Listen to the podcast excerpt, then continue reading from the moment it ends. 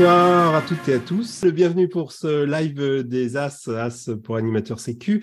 Live animé par Jean-Marie Galland et Mathias Pierglas. Salut Mathias. Salut Jean-Marc. Bienvenue si vous nous suivez sur YouTube euh, en live euh, ou en replay, c'est comme vous voulez. Si vous êtes avec nous dans la réunion Zoom, euh, c'est que vous êtes à S. Vous pouvez poser vos questions bah, comme d'habitude hein, par écrit dans le chat de la réunion Zoom. N'hésitez pas aussi sur YouTube, si vous nous suivez en direct, à, mettre des commentaires.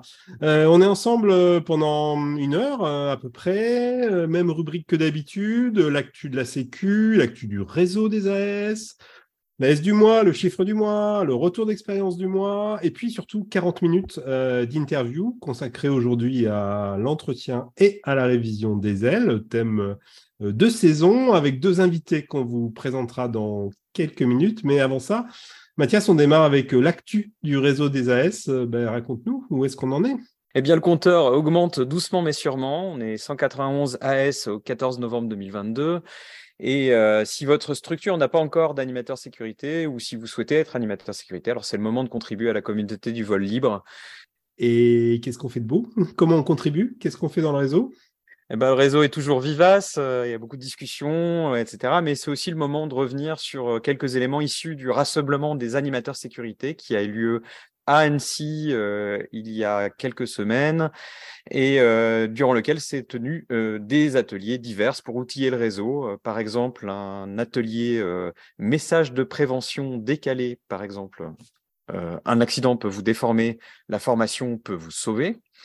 Un atelier d'ergonomie du matériel qui permet d'éviter des accidents bêtes et une démonstration tout à fait impressionnante de l'extracteur de parachute de secours euh, conçu euh, par Jean-Philippe Gala euh, et que vous avez peut-être vu aussi à la Copicard. Ouais, éjecteur de parachute de secours. Tu nous rappelles, Mathias, comment on fait pour devenir AS alors, pour être AS, c'est très simple. Il n'y a pas besoin du nager, il n'y a pas besoin d'être avalisé par l'ensemble du club. Euh, on peut le devenir quand on veut. Le tout, c'est d'avoir quand même l'aval du bureau du bureau directeur de votre club, de votre structure, euh, et pour qu'il vous inscrive sur l'intranet fédéral. Et à partir de ce moment-là, vous pourrez être inscrit sur l'ensemble des euh, listes de diffusion et outils du réseau des AS, et donc vous ferez partie intégrante du réseau.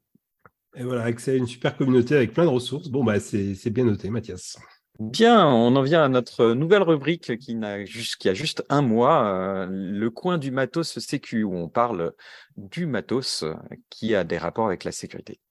Ouais, du nouveau matos. Euh, aujourd'hui, on a envie de vous parler euh, euh, d'une innovation développée par euh, Jean, la marque euh, Jean, qui depuis déjà un petit moment, quelques mois, a sorti une voile de compétition, la Boom 12, qui a pour particularité d'avoir des, excroissances, des protubérances sur son bord d'attaque. Ça lui fait un sacré look.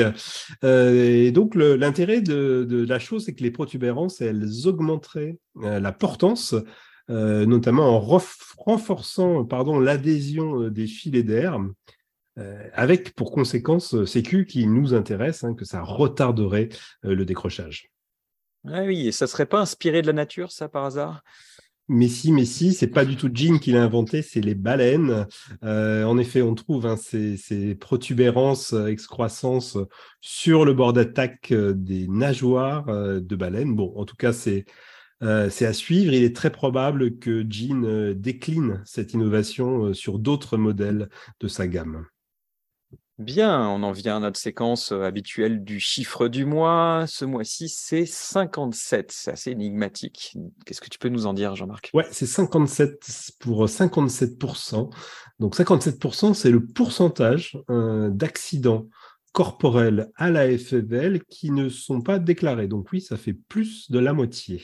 Bon, et comment on arrive à calculer ou à trouver ce chiffre euh, puisque c'est pas déclaré?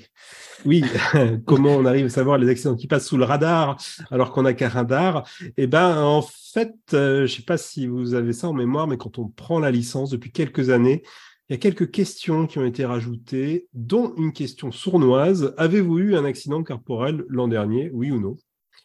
On est allé regarder, euh, parmi ceux qui ont répondu oui, j'ai eu un accident corporel l'an dernier, combien d'entre eux n'ont pas fait de déclaration d'accident On ne trouve pas de déclaration d'accident? Eh bien, ils sont 57%, 12, 12 pourcentage. Et à ton avis, ou à notre avis, quelle serait la cause de cette sous-déclaration? Est-ce qu'on a des idées là-dessus? Bah, pas, pas des idées euh, décisives, euh, définitives, euh, mais en tout cas, oui, on imagine que les causes, elles sont multiples. Hein, et, en tout cas, ce que ça nous inspire à la Fédé, c'est qu'il faut qu'on réforme d'urgence notre formulaire de déclaration d'accident, et notamment en faisant qu'il y ait un intérêt direct et évident pour le pilote à remplir une déclaration d'accident. Donc cette réforme de la déclaration d'accident. Euh, c'est un point important dans le futur et on en, reparlera dans un prochain live.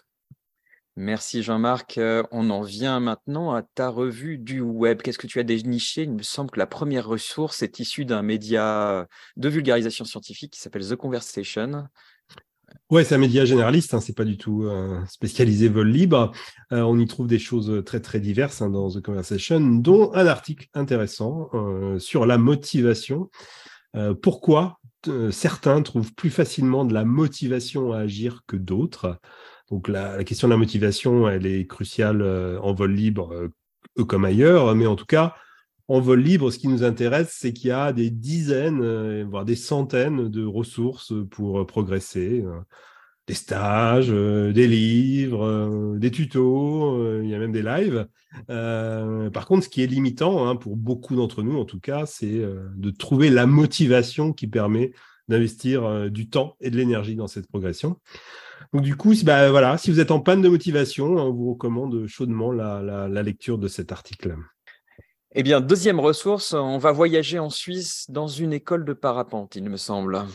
Ouais, on a fait une petite revue du web des ressources suisses cette fois-ci. Euh, donc, ressources qu'on doit à l'école euh, Acrocat Parapente. Euh, c'est un article de blog euh, qui reprend une question, un marronnier des forums, tous les forums de parapente. À partir de quand je peux passer d'une voile homologuée A à, une B? Alors, ce qui est intéressant dans l'article, dans c'est qu'il donne des réponses finalement très différentes à cette question en fonction de sa pratique principale. C'est pas la même chose si on fait du vol de site, des vols rando ou encore de l'accro. Donc, bref, si vous vous posez bah, vous aussi cette question existentielle, hein, passer de A à B, ou bah, peut-être même dans l'autre sens, passer de B à A, on vous conseille chaudement la lecture de cet article. Merci Jean-Marc. Une troisième ressource, donc on a dit qu'on restait en Suisse. On reste en Suisse, oui. Euh, ressource qu'on doit à un atelier de révision euh, suisse qui est installé dans, le Valais, en Suisse romande. Euh, c'est un petit article qui rappelle pourquoi il faut régulièrement euh, contrôler le calage de son parapente, donc le contrôler soi-même ou le faire contrôler. Alors, en général, tout le monde sait que les altérations de calage, elles ont tendance à rendre les voiles cabreuses, paresseuses au gonflage, avec un risque accru de, de, de parachutal en vol. Moi, ce que je ne savais pas et ce que j'ai appris en lisant cet article, c'est que ces altérations de calage, elles peuvent aussi rendre la voile euh, très instable en roulis. Donc, c'est raison de plus pour faire euh, réviser, contrôler sa voile. Et c'est justement le thème de notre interview du jour, Mathias, n'est-ce pas? Effectivement, Jean-Marc, on va y venir euh, tout de suite. Notre interview sur la gestion des risques et le vol libre. Aujourd'hui, donc une interview consacrée à la charte Paracheck FFVL. On va en parler dans quelques instants et surtout à l'entretien des ailes deux invités euh, spécialistes du domaine, Philippe Moreau et Nicolas Bremner. Bonjour à tous les deux. Bonjour. Je ne sais pas si Nicolas, tu es avec nous. Oui, ça y est, j'arrive. Ah, ok. Salut à toi. On est ravis de vous avoir euh, avec nous ce soir. Euh, donc, euh, Philippe Moreau, tu es à la retraite après une vie professionnelle bien remplie, d'abord instit, puis gestionnaire d'une entreprise de murs d'escalade. Tu as été expert auprès de l'AFNOR pour la certification des murs d'escalade, d'où ton intérêt pour la question des révisions d'ailes et des la certification de ces ateliers de révision. Tu vas nous, dire, nous en dire plus dans quelques instants. Alors que tu pratiques le parapente depuis 12 ans, tu diriges depuis donc 2021 le projet de charte des ateliers de révision Parachek à la FFVL. Est-ce que j'oublie quelque chose? Non, je crois que tu as dit euh, l'essentiel. Donc effectivement, en 2021, je suis rentré au CNP, Comité national parapente, et euh, ce sujet avait déjà été un petit peu évoqué avec euh. Jean-Pierre Gory, je crois, qui, nous écoute, et puis, et puis Nicolas. voilà. Donc, D'accord. Donc là, l'idée, euh, c'est que, c'est que, enfin voilà, on va en parler dans, dans, quelques instants. Je vais, je vais présenter maintenant Nicolas Brenner. Donc toi, tu es dans le milieu du vol libre depuis 1978, euh, d'abord en delta puis en parapente, dont euh, tu crées la première marque française à partir de la fameuse randonneuse. Et tu as donc une force expérience en conception des ailes. En 2000 d'ailleurs, Ozone vient te voir pour savoir si tu peux réparer une aile prototype ayant l'expérience de la maintenance du delta et tu as fait et que tu as qu'il faut dans ton atelier pour réviser et réparer des parapentes, eh ben, tu diriges maintenant Horizon de Réparation après avoir repris la marque Trekking Parapente par la suite. Est-ce que j'ai oublié? Est-ce que tu veux ajouter quelque chose, Nicolas? Oui, non, c'est à peu près. C'est un petit morceau de mon existence, on va dire. ouais, je pouvais pas tout raconter, malheureusement. Non, on peut pas tout raconter. Après, bah, je suis accessoirement, je suis quand même aussi moniteur d'état Delta Parapente. Oui, effectivement, j'aurais pu raconter ça. Merci, euh, merci à toi. Donc pour commencer, Nicolas, justement, est-ce que tu peux nous rappeler euh, qu'est-ce qui fait vieillir nos ailes?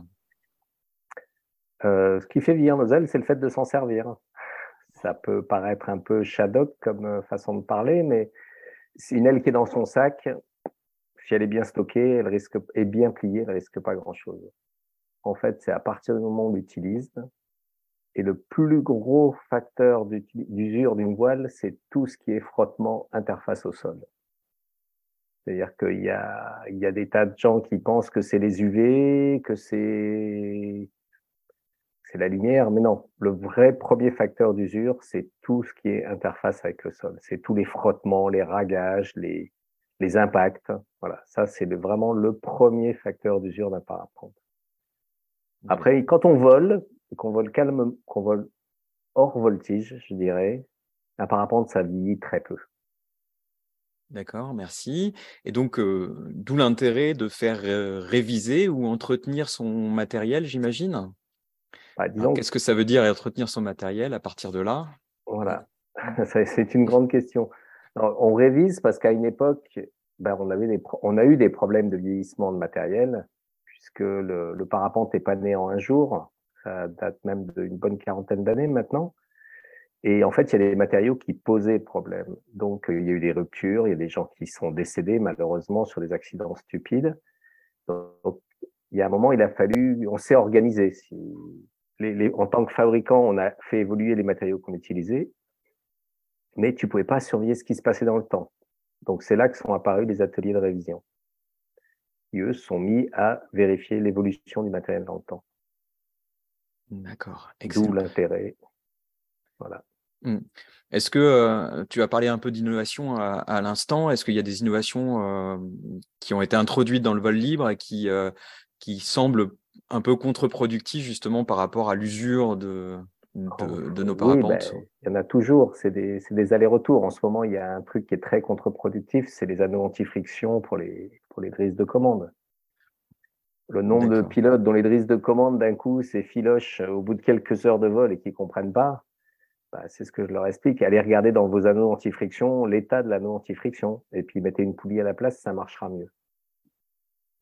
Alors, je... Philippe... ça, va passer, ça va, ça vient, si tu veux. Les innovations, elles apparaissent, elles disparaissent.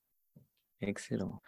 Donc, donc euh, pour, pour, pour, revenir à ce qui nous intéresse aujourd'hui, donc la question des révisions des ailes, est-ce que Philippe, tu peux nous expliquer pourquoi euh, on s'est dit à un moment donné qu'il fallait euh, réguler peut-être un peu euh, ce que faisaient les ateliers de révision. Est-ce qu'il y a une explication à cela? Alors, réguler, c'est peut-être pas le, mot le plus approprié. pour l'instant, on va parler d'harmonisation. Harmonisation, pourquoi? Parce qu'il y a beaucoup d'ateliers, enfin beaucoup, 35 environ, ateliers en France, qui exercent en France, et euh, on s'est rendu compte euh, que derrière les mêmes mots, ces ateliers proposaient des prestations qui étaient très différentes. C'est la première chose. On s'est rendu compte aussi que même s'ils faisaient les mêmes mesures, ils avaient, à, partir des mêmes mesures, ils avaient des interprétations qui étaient aussi très différentes. Donc, il y avait un gros euh, besoin d'harmonisation.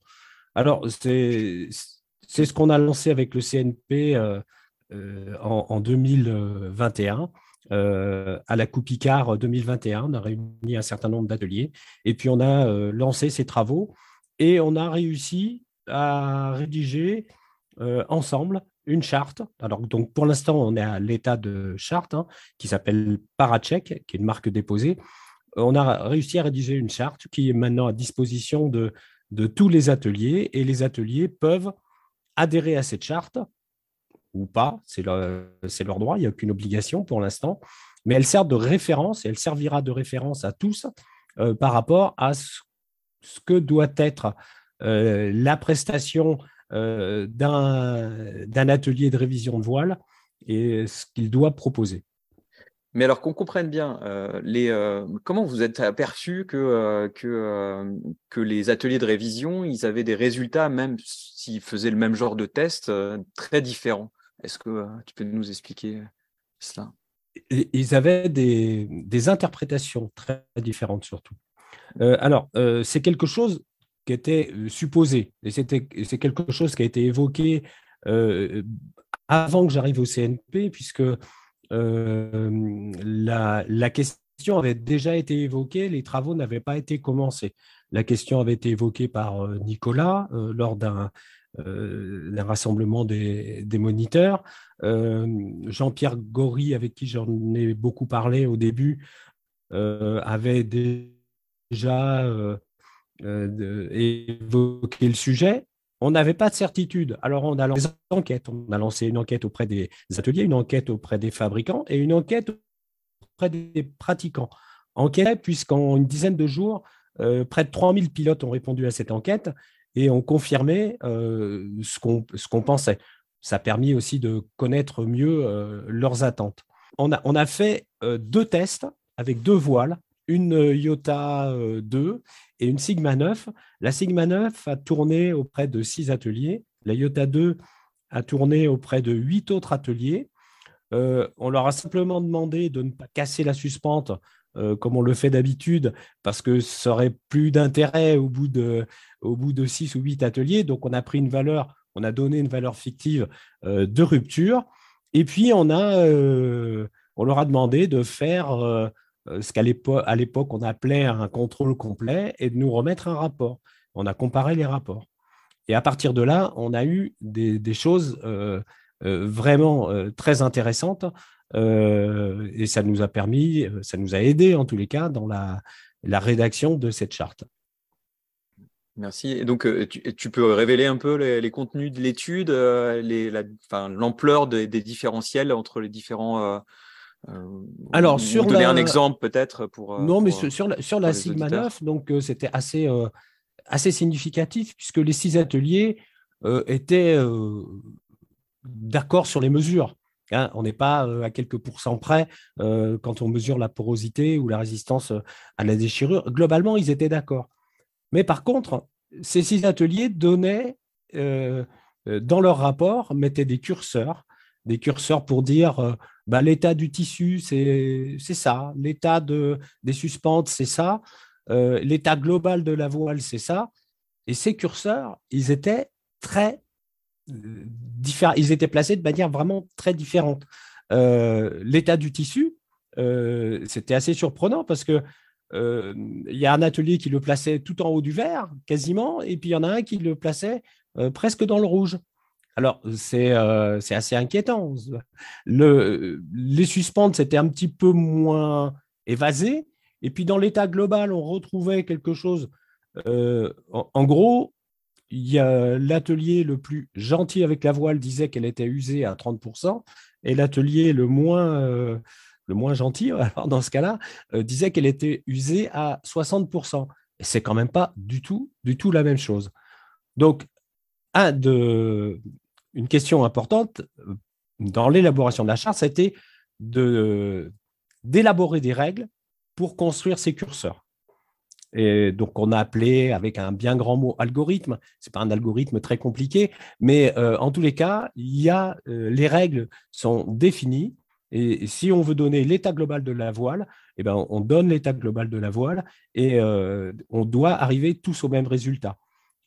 À la, à la fin des travaux, j'ai repris euh, tout ce qui avait été fait sur la Sigma 9 et tout ce qui avait été fait sur la Iota 2 et j'ai vérifié que si les ateliers avaient utilisé cette règle, ils seraient arrivés tous au même résultat. Alors 6 sur 6 pour la Iota 2 et 7 sur 8 pour 6 euh, euh, sur 6 pour la Sigma 9, 7 sur 6 pour la Iota 2, 7 sur 8 parce qu'il y a un atelier qui avait un biais dans la mesure de la déchirure et donc la mesure de la déchirure n'était pas, était pas correcte. Donc on s'en est, on s'en est entretenu ensemble. C'est des choses que je pense depuis il a corrigé euh, largement. Mais avec cet algorithme, maintenant, on est capable d'arriver au même résultat, quel que soit l'atelier qui révise la voile, à condition qu'il suive bien, qu'il soit adhérent de Parachek et qu'il suive les règles, effectivement. D'accord. Et justement, euh, il s'agit d'une charte, euh, pas d'une norme ou d'un label. Hein. Est-ce que tu peux expliquer pourquoi? Et puis aussi, est-ce que ça veut dire finalement sur le contrôle de, euh, de cette charte ou du respect de cette charte? Comment ça se passe? Alors, donc, on a fait des travaux quand même assez importants, parce que cette charte, elle fait 17 pages, donc c'est pas, voilà, c'est pas trois lignes et, deux formules. donc, ça, ça, demandait pas mal de réflexion on aurait pu avoir pour objectif de faire un truc parfait dès le début. On sait que ce n'est pas parfait. Donc aujourd'hui, on a une charte. On sait que cette charte, elle va évoluer sensiblement sur certains points qui sont pas très importants. Mais euh, euh, la première étape, c'est une charte. C'est donc une application volontaire. Pour adhérer à la charte, il y a des règles. La fédération se contente de vérifier que les règles pour pouvoir adhérer sont euh, valides. Ensuite, l'atelier, il applique la charte de manière euh, volontaire. Voilà. Pendant l'année qui vient, on va travailler, on a mis en place un comité de suivi avec euh, de nombreux ateliers et on va travailler pour évaluer un petit peu la charte et voir s'il y a des, choses à affiner, à améliorer euh, légèrement. On sait qu'il y a deux, trois détails qu'on devra affiner parce que c'est quelque chose de compliqué. Et à l'issue de ces travaux, on envisagera éventuellement de mettre en place un label. Le label, euh, par rapport au label, on est confronté à une difficulté importante. Euh, c'est que, ben, en fait, on l'a dit tout à l'heure, l'activité est quand même relativement récente. 40 ans, ce n'est pas une grosse, grosse expérience. Le premier souci des fabricants, ça n'a pas été de définir des règles de limite d'usure ou des règles de révision pour les voiles. Euh, ils s'en sont même largement affranchis, ils n'étaient pas du tout préoccupés par ça. Euh, donc aujourd'hui, on, les, incite à, revenir sur ce point. Et l'association des fabricants, la PMA, Paragliding Manufacturer Association, euh, travaille sur un document. Ils travaillent sur ce document depuis déjà deux ans, mais ils ont du mal à aboutir. Ce qu'il faut bien voir, c'est que ce n'est pas le rôle de la fédération de fixer les règles de réforme. Ce n'est pas la fédération qui va dire bah, euh, à 1080 euh, litres par euh, mètre carré par minute, la, porosité est trop importante, on doit réformer la voile. Ça, c'est les fabricants qui doivent le dire. C'est même pas les ateliers, c'est surtout les fabricants. Et aujourd'hui, un gros manque vis-à-vis des ateliers, c'est les informations données par les fabricants. Donc, on va essayer de mettre un peu d'huile dans les rouages, d'améliorer ça. Et dès que la PMA aura sorti un document utilisable, euh, on pourra aller euh, vers le label. D'accord, merci Philippe. je, voulais rebondir sur ce que tu disais là-dessus. Est-ce que euh, Nicolas, pour toi, dans ta pratique de la révision en atelier de, révision de parapente, est-ce que ça a changé quelque chose le fait que tu sois signataire ou en tout cas adhérent à la charte Parachek ah ben, moi, ça a changé quelque chose parce que j'y ai passé des, des centaines d'heures de travail pour la réaliser, la charte. Euh, on a fait un calcul rien qu'entre Ripper et moi, Charles de Ripper et moi, on a bossé plus de 500 heures tous les deux. D'accord, sur, sur cette. Euh, et moi, je parlais plutôt dans l'opérationnel. C'est pour te dire que c'est pas, c'est pas un gros boulot. sorti comme ça. Euh, ça C'était une, une, expérience super intéressante de travailler sur cette charte. Déjà, je parle du travail avant de la charte elle-même. C'est rien que d'avoir voulu créer cette charte, on a fait progresser tous les ateliers qui ont travaillé dans cette charte on a tous parlé de nos façons de faire, on a tous analysé, regardé ce que faisaient les autres, discuté. Je pense que déjà, on a tous augmenté en sécurité. N'importe. Donc, en fiabilité. Au jour d'aujourd'hui, ça m'a. J'ai signé parce que c'était logique de, après avoir mis autant de travail, j'allais pas dire, bah non, je signe pas quand même. J'ai signé, ça m'a, ça m'apporte pas instantanément, puisque moi, ça m'a apporté sur un an de travail. D'accord. c'est une année qui fait que bah, aujourd'hui, je signe. Ah oui, je signe avec les deux mains et les deux pieds s'il faut. parce que ça apporte vraiment beaucoup aux ateliers. Les ateliers qui ne signent pas, qui n'ont pas compris le but de la charte, ils sont un peu à côté, mais c'est pas grave. Ok, ils merci. viendront tous de toute façon. Et euh, juste pour, pour aller plus loin, est-ce que tu vois dans, la, dans, la, dans, dans les tests euh, ou les révisions qu'on fait actuellement, dans ce qu'on appelle le contrôle complet euh, paracheck, l'appellation, la révision périodique paracheck, voilà, comme ça j'ai le bon terme. est-ce que tu vois quelque chose qui, enfin des tests qu'on, qui, vont, qui vont évoluer ou par rapport à ce qu'on faisait avant, ou des tests qu'on fera plus dans quelques années parce qu'ils euh, ils seront pas forcément nécessaires, euh, etc. Là, c'est un peu compliqué. On en, on en parle, j'en parle avec les moniteurs. Il y a effectivement. Après, c'est mon opinion. Je peux pas qu'on dise que c'est moi qui. C'est pas moi qui. Je suis pas un gourou. C'est pas moi qui ai inventé. Mais par exemple, je pense qu'effectivement, les porosités, c'est un test qui est mis porté au pinacle actuellement, mais qui va disparaître dans les années à venir. Il y a plein de raisons à ça. Je pourrais on pourrait développer mais c'est un test qui va disparaître.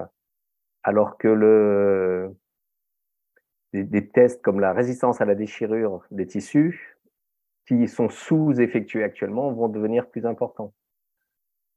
Bon, après, il y a, je crois que le test, de toute façon, le plus important dans, le, dans, dans la révision d'un parapente actuellement, c'est le calage. Et on en a parlé un petit peu tout à l'heure. 80% des accidents, c'est dû à ça. Et je pense, quelque part, en premier lieu, le déclencheur d'un incident, souvent, c'est un mauvais calage ou un mauvais réglage des freins. Enfin, ça fait partie du calage. Euh, merci. Euh, Jean-Marc, je crois qu'il y a des questions des AS. Oui, oui, je peux faire remonter deux, trois questions. On a un peu évoqué, on l'a compris, euh, plein d'ateliers ont signé, mais pas tous. Euh, sans citer de nom particulier, mais quelle, quelle, est la raison, quelle est la justification pour les ateliers qui ne le signent pas? Alors, pour l'instant, il y a des ateliers qui, sont, euh, qui se, sont inscrits dans un process pour signer la charte. Mais euh, signer la charte, enfin, Nicolas l'a dit tout à l'heure, il, y a eu beaucoup de travail et surtout, ce qui a été euh, quelque part un vrai succès, c'est qu'il y a eu des échanges importants entre ateliers et qui se sont, ils ont accepté de se remettre en cause et de modifier certaines de leurs pratiques. Alors qu'au départ, ils disaient, moi, euh, ça fait 20 ans que je fais du contrôle ou ça fait 30 ans que je fais du contrôle, euh, voilà, je sais faire. Hein, on ne va pas venir m'expliquer comment faire. Et du coup, les discussions entre eux, qui, ont été très constructives, ont permis à tous de modifier les choses. Donc, pour les, entre guillemets, les petits ateliers, euh, où il y a une seule personne ou deux personnes, c'est assez facile. Pour un très gros atelier qui emploie une dizaine de personnes, euh, se faire des modifications et changer des process et améliorer, ça demande un peu de temps. Donc, euh, il y a des ateliers qui vont adhérer euh, à l'horizon de Noël parce que euh, ça leur demande de la formation personnelle, ça leur demande de, changement d'outils informatiques euh, pour établir les rapports. voilà, ils ont plein, ils ont des choses à mettre en place. Il y, en a qui souhaitent adhérer qui, et qui mettent aussi des choses en place. Aujourd'hui, on a neuf adhérents officiellement à la charte. Il y en a trois qui ont déjà euh, franchi la première étape, c'est-à-dire qu'on fait valider leur modèle de rapport, euh, ce qui est l'étape la, plus importante. Donc, ils vont adhérer relativement rapidement. Il y en a deux autres euh, qui ont besoin de travailler avec eux au niveau pédagogique. Juste, juste Philippe, excuse-moi, pour, pour qu'on se rende bien compte, sur combien d'ateliers en tout en France, en de grandeur Alors, voilà, il y a 35 ateliers, mais dans ces 35 ateliers, il y a une dizaine d'ateliers qui sont extrêmement petits, c'est-à-dire qui contrôlent euh, une cinquantaine de voiles par an, une voile par semaine. Donc, c'est euh, euh, des gens qui ont beaucoup d'autres activités. Dans les, ateliers qui sont, nous, on considère que le, pour pouvoir vivre de cette activité, il faut contrôler au moins 300 voiles par an. Et là, le nombre d'ateliers qui sont au-dessus de, de, de, ce niveau est plus restreint. Il y en a une quinzaine. À la fin de l'année, début d'année prochaine, on doit avoir une quinzaine d'ateliers adhérents qui représenteront 80% euh, de l'activité.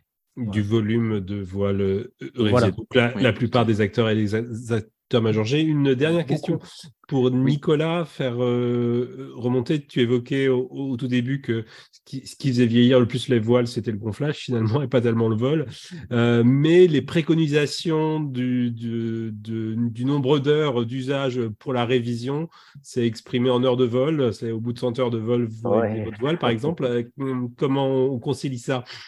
Alors, Comment on compte le gonflage dans les heures de vol Il y a un constructeur, mais je ne n'arrive pas à retrouver lequel, je ne l'ai pas en tête là, qui dit effectivement que des heures de gonflage, c'est 4 heures de vol.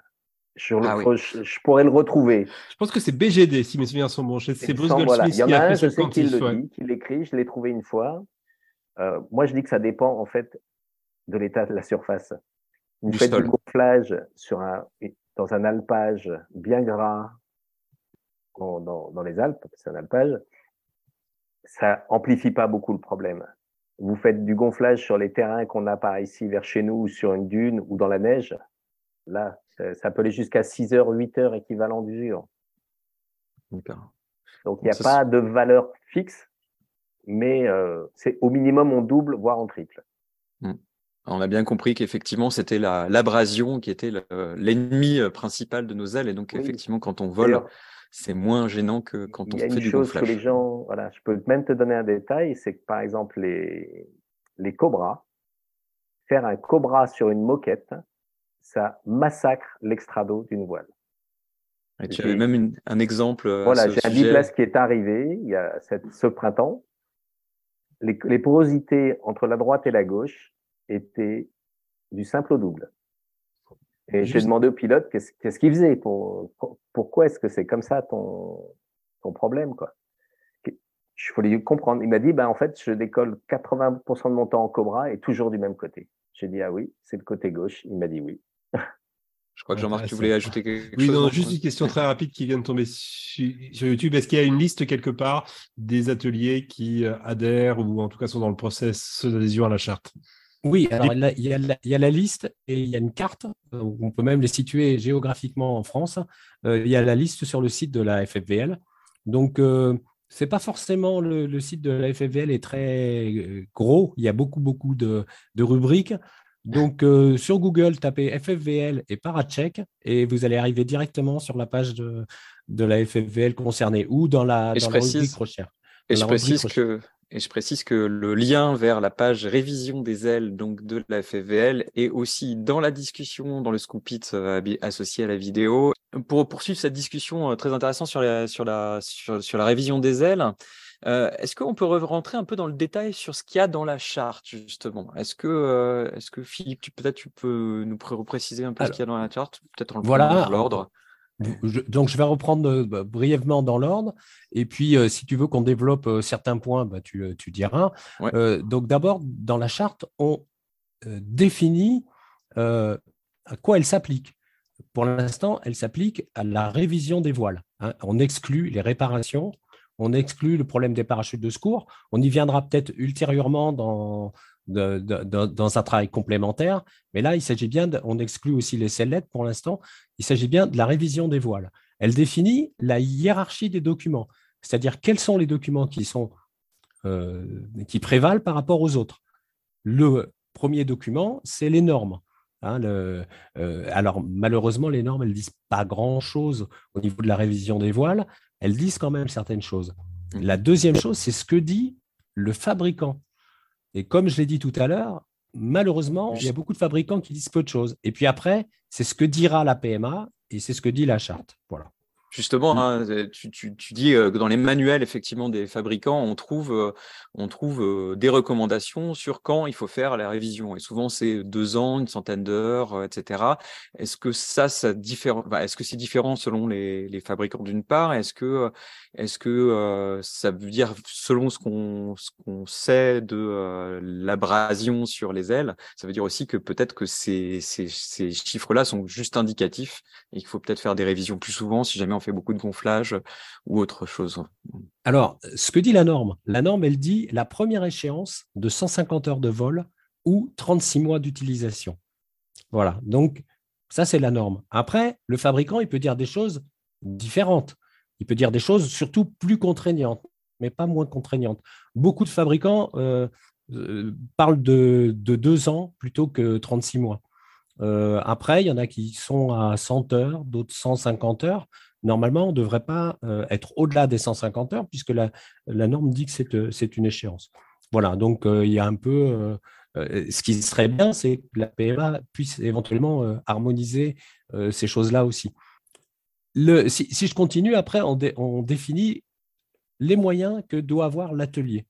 Alors, l'atelier doit avoir des moyens qu'on a appelés juridiques. Ça veut dire qu'il doit exister, qu'il doit avoir un vrai statut, un moins en France, que ce soit une société, une entreprise individuelle ou peu importe, mais qu'il ait, bien, qu'il ait bien quelque chose, qu'il ait une assurance responsabilité civile avec l'option bien confiée, c'est-à-dire que si son, malheureusement son atelier brûle dans la nuit ou qu'il est cambriolé, euh, ceux qui ont laissé les voiles puissent être dédommagés. Ça, semble assez important. Donc voilà, des moyens humains, c'est-à-dire euh, du personnel euh, qui a reçu des formations, qui a eu, enfin qui a reçu, qui a une expérience, parce que souvent, souvent c'est plus de l'expérience que de la formation, mais en tous les cas, qu'il est parce que ce que, ce que tu es en train de dire, ce que tu es en train de dire là, c'est que globalement, pour être, euh, pour former un atelier de révision, ça se trouve, on peut, euh, on peut s'y mettre comme ça. Il n'y a, pas vraiment de formation. Il y a, peut-être du compagnonnage. Nicolas, peut-être tu peux répondre sur bah, Il n'y a pas de formation euh, officielle, entre guillemets. vu le nombre de gens, de toute façon, il n'y aurait pas de raison de mettre en place des, des filières de formation parce qu'avec 30 ateliers par an qui font qui ont chacun en moyenne 1,5 employés, ça fait pas beaucoup, euh, pas beaucoup de gens 40 Emplois, 40 emplois temps plein. Euh, voilà, 40 emplois à temps plein en France. Donc, si, si tu veux, euh, le seul, la seule façon de se former actuellement, ben, c'est d'aller dans un atelier et de passer du temps et apprendre. D'accord. Donc, pour adhérer, pour adhérer à la charte, le, le gérant doit avoir 12 mois d'expérience, temps complet, euh, dans l'activité. Il doit avoir suivi deux formations, soit dans d'autres ateliers, soit chez des fabricants. Donc, euh, par exemple, il y en a beaucoup qui vont chez Nova ou Advance, ou voilà, des, gens qui, euh, qui, qui, qui, abordent ce sujet. Voilà. Hmm. Des, des, fabricants qui ont eux-mêmes des ateliers de révision, hein, c'est ça. Alors, euh, Advance a un atelier de révision en France. Nova, je ne sais pas trop s'ils ont des ateliers. Mais en tous les cas, euh, c'est un, fabricant qui a beaucoup travaillé sur ce sujet. C'est sûrement un de ceux qui a le plus travaillé sur le sujet et qui a des documents euh, qui sont déjà bien élaborés. Puis après, il faut des moyens matériels. Donc, il faut tout, voilà, euh, une surface de travail euh, propre, assez grande pour examiner une voile. Il faut, voilà, je ne veux pas faire le détail, mais les appareils de mesure, les porosimètres, les lasers, enfin, ainsi de suite. Et un espace de stockage à l'intérieur bien, bien, comment dire, bien à l'abri du rayonnement solaire. Voilà. donc, ce n'est pas des choses très, très compliquées, mais c'est des choses importantes. Après, la charte, elle définit les services. Alors là, on va venir sur quelque chose d'assez important, puisqu'on a parlé de paracheck, mais on n'a pas expliqué le pourquoi. Euh, donc, les ateliers adhérents à la charte proposent que deux types de services. Le premier type de service, c'est la révision périodique paracheck. On peut dire c'est euh, ce qui remplace l'appellation contrôle complet. Malheureusement, on a constaté que l'appellation contrôle complet était souvent un petit peu euh, mensongère. C'est-à-dire qu'il y a des gens qui faisaient des contrôles complets qui n'étaient pas complets. Puis il y en a d'autres qui faisaient des contrôles complets qui étaient plus que complets. C'était bizarre, enfin, sur les papiers. Donc, euh, euh, on n'a pas voulu déranger Coluche là, pour le blanc plus, blanc que blanc. Mais euh, voilà, donc on a défini ce qu'est une révision périodique qui, ce qui remplace le contrôle complet. Et on recommande aux pilotes de demander ce type de révision. Et on recommande aux pilotes de l'exiger lors d'une transaction entre pilotes, entre, pour, acheter une voile d'occasion. Et puis, il y a l'inspection par-check. Alors, ce qu'on appelle inspection par-check, c'est quelque chose qui va être défini entre le gérant de l'atelier et puis le client pour répondre exactement à ses besoins. Un, pilote peut tout à fait dire Moi, ma voile, je l'ai regardée de près, j'ai fait une inspection visuelle poussée, euh, j'ai pas de problème, je ne souhaite pas acheter ce service. Mais par contre, je souhaite que tu euh, vérifies euh, tous les caractères mécanique de, la voile, et puis tous les caractères géométriques, le calage, l'inspection géométrique. Donc là, du coup, il y en aura une inspection qui portera le nom qu'on voudra bien donner, mais en tous les cas, on aura une inspection paracheck pour lequel le rapport qui sera rendu sera le même que le rapport de la révision périodique avec en grisé les parties non effectuées. Donc le client sait ce qu'il achète, sait ce qu'il n'achète pas.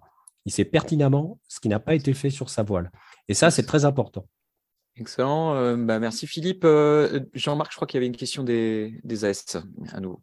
Oui, une question de, une question de Yann euh, qui revient sur l'histoire de l'usure des vols qui s'use plus au gonflage qu'en vol. Et, il nous dit la chose suivante. Est-ce que vous craignez pas que cette information qui est, qui est escalée soit contre-productive et incite les pilotes à ne pas faire de gonflage alors qu'on sait très bien que le gonflage, c'est central dans la progression Il veut répondre, peut-être Nicolas à la fois en tant que oui, moniteur. en moniteur, euh, moi je dis non, il faut faire du gonflage, il faut bien le faire. Et puis il faut peut-être pas le faire avec sa voile avec laquelle on vole tous les jours. Il faut peut-être avoir une mmh voile faite que pour ça, qu'on peut massacrer à, souhait, avec laquelle on peut. Voilà, une voile, une voile pour, euh, pour faire du gonflage, ça coûte 100 euh, euros sur le net. Pas s'embêter, on va pas aller massacrer une machine neuve avec laquelle on vole, on fait des beaux vols pour faire du travail répétitif. Mmh. On prend, une vieille, on prend sa vieille voile au lieu de la vendre mmh. et puis on, massacre celle-là. Ouais. Par contre, on rappelle qu'il ne faut pas euh, utiliser la voile, la voile qu'on massacre pour aller à la dune, hein, parce qu'il euh, y a des accidents aussi qui sont prouvés comme ça, parce qu'à la dune, on vole vraiment. Et donc, euh, bah, y a, on peut travailler, rester en bas de la dune avec sa voile qu'on massacre aussi. D'accord, celle qui traîne par terre. Mais pas monter. Les voiles qu'on massacre, c'est fait pour avoir les pieds par terre. Euh, Philippe, peut-être euh, dans la suite de la charte, tu disais qu'il y avait. Euh, dans la suite de la charte, peut-être un, petit mot d'explication juste sur Paracheck. Paracheck, c'est une marque qui a été déposée par la Fédération française de vol libre et qui peut être utilisée, qui est sous licence gratuite pour tous les adhérents à la charte. Pourquoi? Parce que quand on s'est rendu compte qu'il y avait autant de contrôles simples que d'ateliers, que les prestations étaient différentes, que les contrôles complets étaient quelquefois pas complets du tout. Euh, on s'est dit, on aura beau définir ce qu'est un contrôle complet ou définir le minimum qu'il y a dans un contrôle simple, euh, on ne pourra pas empêcher des gens qui sont non adhérents de faire comme ils l'entendent et de continuer à faire comme avant avec une attitude qui était euh, un petit peu limite concurrence déloyale. Donc, on a déposé une marque et du coup, les appellations, elles utilisent cette marque. C'est-à-dire que la révision périodique Parachek, si on n'est pas adhérent, on ne peut pas utiliser ces termes. Donc, on ne peut pas contrefaire et euh, proposer quelque chose de différent à 5 euros de moins ou à 10 euros de moins pour appâter le client, mais en ayant, euh, sans rendre un service complet. Donc, euh, ça, c'est très important pour les utilisateurs. Il y, a un point sur lequel on n'a pas abordé, c'est on a dit ce que dit la charte, mais on n'a pas dit ce que disait pas la charte. Euh, enfin, les rapports euh, soumis à cette charte euh, euh Parachek. Est-ce que, est-ce que tu peux nous préciser justement ça Et Nicolas aussi, je crois que. Alors Nicolas a beaucoup travaillé sur le sujet. La charte dit ce qu'il doit y avoir au minimum dans le rapport. Alors, je, pense que le mieux, c'est de laisser Nicolas nous en, nous en parler. il, le connaît mieux que moi presque. Oui, non, je sais pas. Dans la charte, en fait, elle dit ce qui est, voilà, il l'a bien dit, ce qui est indispensable. C'est un socle commun, en fait, la charte. Par rapport au rapport, par rapport à tout, on dit, il doit y avoir ça, ça, ça, ça et ça. Je vais pas vous les, je vais pas vous les lister parce que c'est pas la peine. Par contre, on ne dit pas qu'il ne doit pas y avoir des choses. Ou sauf sur tout ce qui est, on précise certains points par exemple, on dit le terme pourcentage d'usure est banni. les termes euh, durée de vie, la voile sont bannis. Il y a quelques termes comme ça qui sont bannis. Mais il n'y en a pas beaucoup. On n'a pas banni grand-chose. On a banni tout ce qui pouvait induire en erreur les gens. Ce que dit le rapport d'une révision périodique euh, par c'est bien que en gros, l'aile, elle, peut aller jusqu'à la prochaine révision périodique. C'est ça, hein, euh, Exactement. Si je me trompe le rôle du réviseur, c'est de vérifier que ta voile est, quand elle arrive dans ses mains, apte à voler. Elle est apte, elle est bien calée, elle est en état, elle est résistante, etc. Et en fonction de son état et des préconisations du constructeur, de dire elle peut aller jusqu'à telle révision périodique. Si le constructeur dit c'est deux ans et que tous les voyants sont ouverts pour aller jusqu'à deux ans, tu dis OK, prochaine révision dans deux ans. On peut dire que ça. On n'est pas capable, de toute façon, on n'est pas capable de dire autre chose. Ce qui est important dans, les, euh, dans la manière dont on a défini le rapport, parce que ça a une incidence. Euh, tout à l'heure, euh, Nicolas disait, par exemple, les mesures de la déchirure, c'est important. Donc, on a défini dans le rapport qu'il y avait trois mesures qui devaient être mises en place par rapport à la déchirure du tissu, l'intrado, l'extrado et les cloisons. Et ça, c'est des choses qui sont euh, qui, vont euh, obliger euh, certains ateliers à faire des choses qu'ils ne faisaient pas. C'est-à-dire qu'on va avoir plus de vérifications par rapport à la déchirure, par exemple. Est-ce que, est que justement le fait que ça fasse évoluer les pratiques, ça va aussi changer la façon dont on peut percevoir le marché de l'occasion? Est-ce que ça va faire évoluer les prix? Est-ce que ça va faire, on, touche un, peu de prospective là-dessus? Un point délicat, si tu veux. C'est un peu comme dans le monde de l'automobile. C'est pas ton contrôleur euh, technique automobile qui te donne la valeur de ta voile. Mmh, c'est pas, voilà, c'est un commercial en automobile ou c'est l'Argus automobile. Donc, ça va assainir, à mon avis, la, la pratique. Parce qu'il y a des gens qui venaient dans des ateliers juste pour avoir un bon contrôle, pour essayer de vendre leur vol le plus cher possible. Et si leur, le contrôle que je leur donnais ne leur convenait pas, ils changeaient d'atelier pour trouver un atelier qui donnait un contrôle meilleur. Ce qui explique entre autres les grosses disparités de contrôle qu'on avait dans les rapports. Donc, ça va assainir, à mon avis, la partie euh, marketing du marché de l'occasion.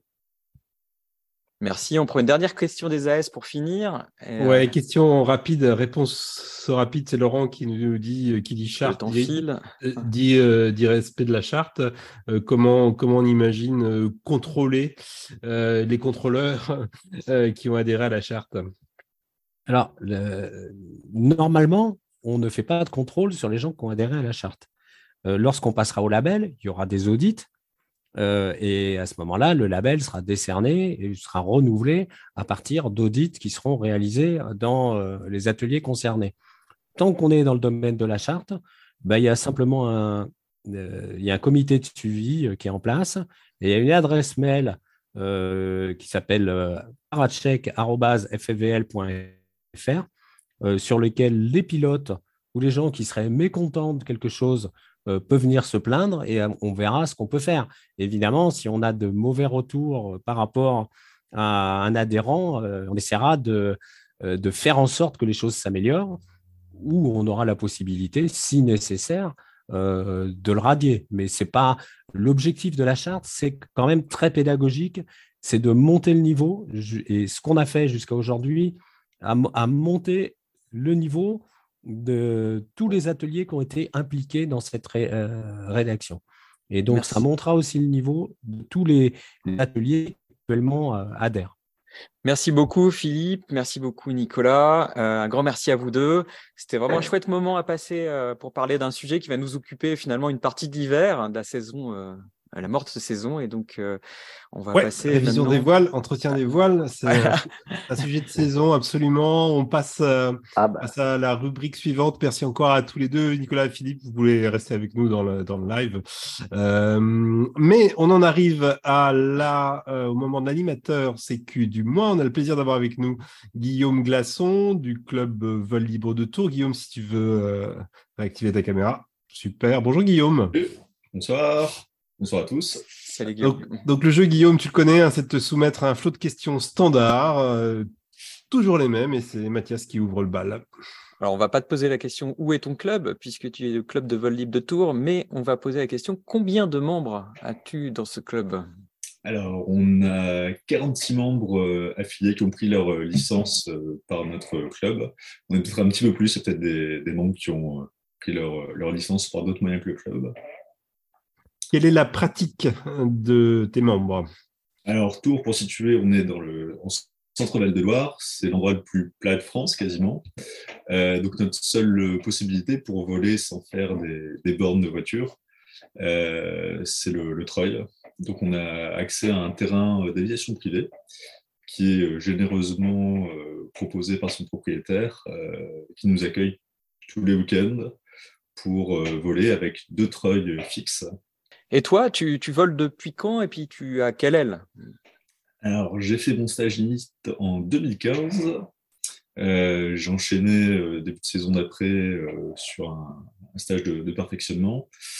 et là, je suis donc à ma septième année qui commence de, parapente. Et, tu voles avec quelle aile? Alors, j'ai fait trois premières saisons avec une ENA, trois saisons ensuite avec une B euh, intermédiaire. Et depuis cette année, je suis passé sous l'Explorer 2 de Jean, une aile plutôt light, euh, typée euh, cross. B, B+, ouais. Un truc que tu adores en parapente? Bah, Plein de choses.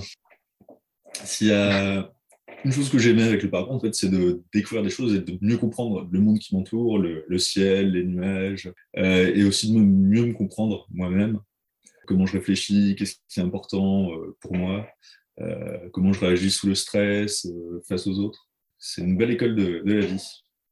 Mhm. Un truc que tu détesterais en parapente, que tu détestes? Ce que je déteste en, parapente, c'est peut-être une déformation euh, professionnelle, mais c'est que c'est très addictif. et ça nous amène bah, à y mettre du temps, de l'argent, euh, d'essayer d'autres activités, qu'on peut se mettre en danger sans forcément en avoir conscience, et qu'on en veut toujours plus une fois qu'on a mis le, la main dedans, bah, c'est difficile de, de, freiner, de ne pas voir voler euh, plus longtemps, plus loin, euh, plus fort. Euh, et des fois, de peut-être le regretter. Et qu'est-ce qui t'a amené à devenir AS deux choses. La première, bah, c'est de constater que bah, parmi les, pilotes qui nous entourent, il y en a beaucoup qui font des accidents, des témoins d'accidents parfois bénins, parfois graves, de voir aussi des, des incidents où bah, on a peur pour la personne, même si ça se finit bien. Et deuxièmement, c'est d'avoir le sentiment qu'il manque un, manquait un, cadre, un espace euh, sécure euh, aux pilotes souvent pour pouvoir euh, revenir sur bah, ces incidents ou ces, accidents dont ils ont pu être victimes ou, témoins. D'accord. Souvent, bah, les, pilotes qui sont présents, ils veulent, veulent, bien faire, ils veulent partager leurs connaissances, leur expérience, mais si on n'est pas dans un cadre qui permet de le faire de manière ouverte, où on est en confiance, on va pouvoir parler de ses croyances, de ses, sentiments, de ses émotions, euh, parce qu'il faut un cadre pour ça, et ben l'information, elle va pas forcément passer, on va pas pouvoir euh, revenir sereinement sur, euh, sur les événements et donc mieux le comprendre et éviter que ça se reproduise. Ouais, une action que tu as testée et dont tu es content? Alors les actions, bah, j'ai fait un peu les, classiques, hein, ce, qu'on nous propose, de faire des retours d'expérience. Euh, on a fait aussi des retours sur des vidéos de, déco. Euh, peut-être une action un peu plus originale. Euh, j'ai commencé mon activité d'AS en proposant un questionnaire sur la sécurité euh, où je venais d'abord faire un peu le, profil des pilotes du club en termes d'âge, d'activité, de matériel, euh, et ensuite en questionnant un peu leur représentation de la sécurité, euh, ce qui était important pour eux, ce qui mettait en place pour la sécurité, pour faire un peu une, photographie de, l'activité des, membres et de leur représentation. Et l'idée, bah, ça va être de, recommencer là, deux ans plus tard pour voir s'il y a des choses qui ont changé dans la manière de, se former, d'entretenir son matériel, de tester le secours. Il faudrait que tu partages les résultats.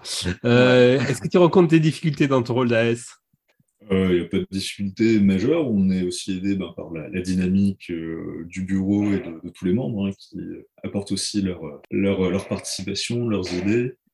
Bon, deux fois, on est un peu pris pour le moralisateur, le responsable sécu. Et dès qu'on fait la moindre petite entorse, on se fait rapidement rappeler à l'ordre. C'est pas plus mal projet d'action qui te tient vraiment à cœur, que tu souhaiterais développer dans l'avenir peut-être? Alors là, il y, a, un projet euh, au sein de la de, peut-être former des, gens qui seraient un, peu plus formés pour des débriefs euh, après des incidents, euh, en abordant un peu le côté psychologique aussi. je suis psychiatre, j'ai une activité avec pas mal aussi de, de psychotrauma. Euh, donc j'ai envie de, participer à cette réflexion et, qu'il y ait des choses qui s'organisent au niveau national pour euh, avoir des personnes vers qui se tourner s'il y a des pilotes qui ont, des, qui ont vécu des choses difficiles. Stress du post-accident qu'on va traiter dans un prochain live des As. Quelque chose que tu voudrais euh, rajouter pour conclure, Guillaume? Bah, que je, je, tiens à vous remercier de, de cette démarche. Si je suis là, c'est d'abord aussi parce que vous, vous avez fait cette, cette proposition de que n'importe qui puisse, puisse se proposer d'être AS. Puis j'ai découvert une communauté dynamique, accueillante. donc j'encourage toutes les personnes qui seraient tentées à, franchir le pas. Merci Guillaume. Merci donc, euh, dernière séquence de ce live, euh, le Rex du mois. Jean-Marc, dis-nous, euh, est-ce que tu as déniché pour ce mois-ci? Oui, donc c'est des, vraies déclarations d'accident hein, qui arrivent sur le site de la Fédé. Donc on est mi-septembre sur un petit site de plaine, c'est dans le Jura, 20 km heure de vent, mais vent régulier, pilote qui fait du soaring. Mauvais placement du pilote qui se retrouve scotché face au devant, au-dessus du décollage, à la verticale du décollage. qui décide alors de décrocher son accélérateur en conservant dans une main ses deux commandes de frein. Alors cette action un peu dissymétrique lui fait faire un quart de tour qu'il embarque 30 euh, mètres derrière le déco dans les rouleaux, malheureusement pour lui. Fermeture asymétrique, euh, impact au sol et quelques, quelques fractures. Hein. Donc c'est un accident qui est, largement évitable hein, grâce à une meilleure ergonomie du matériel. Euh, l'accélérateur, on, le, répète, hein, doit pouvoir être actionné sans devoir lâcher les commandes. et c'est d'ailleurs la même chose pour entrer dans son cocon, pour ceux qui volent en cocon. Ouais, tout pareil. Euh, euh, et Mathias, pour terminer, il me semble que tu as euh, un accident improbable, insolite. Raconte. Ok, bah oui, si on a un petit peu le temps, c'est une collision insolite entre un parapente et, devinez quoi, un autobus. Euh, je vous lis la déclaration d'accident telle qu'elle. Donc, en faisant du gonflage, debout les pieds au sol, la voile au-dessus de la tête, la voile part en effet girouette, le bout d'aile est accroché par le rétroviseur d'un autobus roulant sur la route. La structure de la voile cède instantanément et je reste debout sans blessure. Par contre, le rétroviseur est violemment pivoté vers l'intérieur du car et brise la vitre de la porte d'accès du passager. De ce fait, l'autocar est immobilisé. Ok, pas mal. Bon, en tout cas, merci pilote pour cette DA, mais on peut quand même questionner sur sur l'intérêt de faire du gonflage euh, au, bord des routes. Euh, on, va, on se quitter sur cette euh, question philosophique. Ben, on se retrouve pour le prochain live le mercredi 21 décembre à 18h30. Ce sera le dernier live de l'année, live un peu particulier, un peu spécial. On vous en, on vous en dit pas plus. à tout bientôt et comme d'habitude, hein, si vous avez des idées de thèmes, d'invités, écrivez-nous, envoyez-nous un mail à live des as, tout attaché at ffl.fr. Salut Mathias, salut tout le monde. Salut Jean-Marc.